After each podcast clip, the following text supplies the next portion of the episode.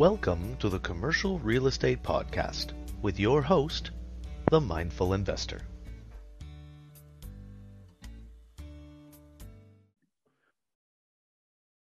Hello, everybody.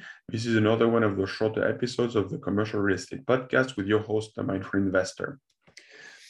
So, zero down, zero down payment.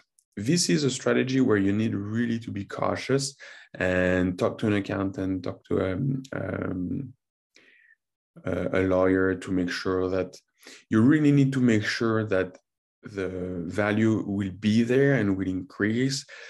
Otherwise, and be extremely cautious in terms of potential increases in vacancy, potential increases in interest rate. Because investing with zero down means you are extremely, you're highly leveraged. And basically, investing with zero down means you have a first mortgage and you have a second mortgage. And one of the recommendation I heard once was to not approach with the idea of a second mortgage right away, but to wait that you have um, committed some funds, for example, already on an appraisal or um, an inspection. Otherwise, you would lose credibility.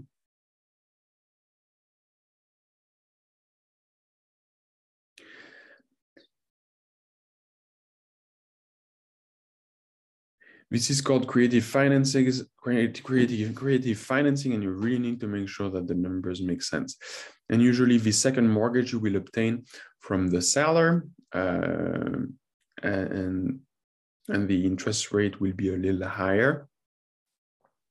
And it's basically to help with the down payment. On commercial properties, the first lien will usually be more okay with it than uh, if you were to do it on a, on a residential property and you were approaching a residential lender. And it's really important to show, but also to know what you're doing.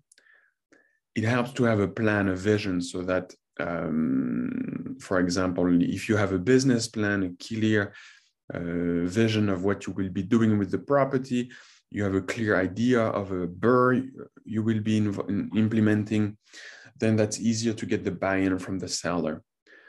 If you have a, a solid and sound business plan for the property, for example, in, in, you, you don't want to put too much down payment because you, you, you have some funds you want to save in order to rehab the units that you will then rent at a higher um, rental rate, then that these are all arguments that can make sense to put less down. So these are a few tips and uh, recommendations on how to invest with zero down. And again, a word of caution, make sure you consult with an accountant or an attorney and that your numbers make sense and that you factor in higher vacancy, higher interest rate, especially during the time you are repaying the second mortgage. I hope you found some value in this episode and thank you for tuning in.